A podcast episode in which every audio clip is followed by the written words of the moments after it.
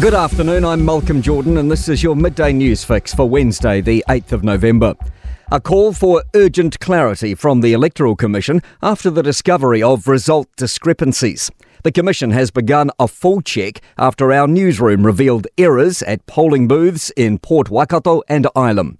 A Port Waikato booth wrongly assigned more than 500 national votes to the Leighton Baker Party. Labour campaign chair Megan Woods says the Commission needs to provide assurance there aren't broader issues before today's recount deadline at 5pm. That's just not what we expect of New Zealand elections. It's what we expect to watch about elections in other countries hmm. on the TV, not to happen here. Meanwhile, nothing is certain when it comes to coalition talks between National, ACT, and New Zealand First. New Zealand First leader Winston Peters has suggested an agreement could be finalised in less than two weeks. But he's also said he can't rule out walking away from negotiations if an agreement can't be reached. Labour leader Chris Hipkins says a situation like this is exactly why he ruled out working with Peters. all indications suggest that he hasn't changed his ways, given that he continues, it would appear to be holding the country to ransom once again. Meanwhile, Nationals Mark Mitchell says the National Caucus has full confidence Chris Luxon can get a deal over the line. Big businesses with more than 1,000 staff say job cuts are on the horizon.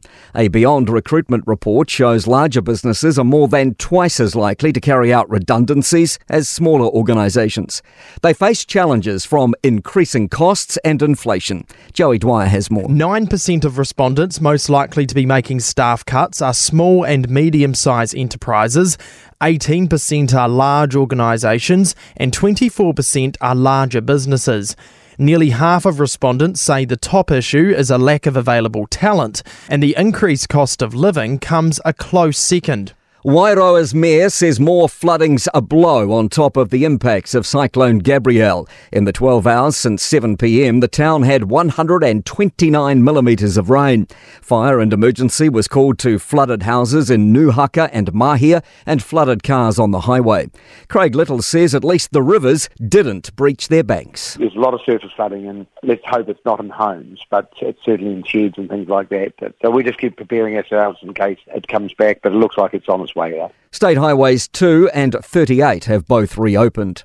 A bad morning on the roads. One person's died and two are in hospital after a collision between a truck and a car near Tauranga, and State Highway 2 remains closed at Pukehina. Meanwhile, in Auckland, six people have moderate to serious injuries after a multi vehicle motorway crash near Mangere. Four people also have moderate to serious injuries after a two car crash in Flatbush. Israel's Prime Minister says his military offensive will continue until hostages are released as troops fight in the heart of Gaza City, giving trapped civilians just hours to leave. To sport. World Rugby has found insufficient evidence South African hooker Bongi Mbonambi used discriminatory language towards England flanker Tom Curry in their World Cup semi-final last month.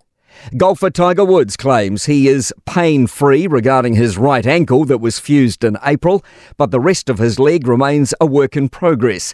He's given no indication of a return to the course. And France has officially launched a bid for the 2030 Winter Olympics. 95% of the sites in the proposal have existing infrastructure. I'm Malcolm Jordan. That's your latest news fix. We'll be back with the next update at 5 pm from the Newstalk ZB Newsroom.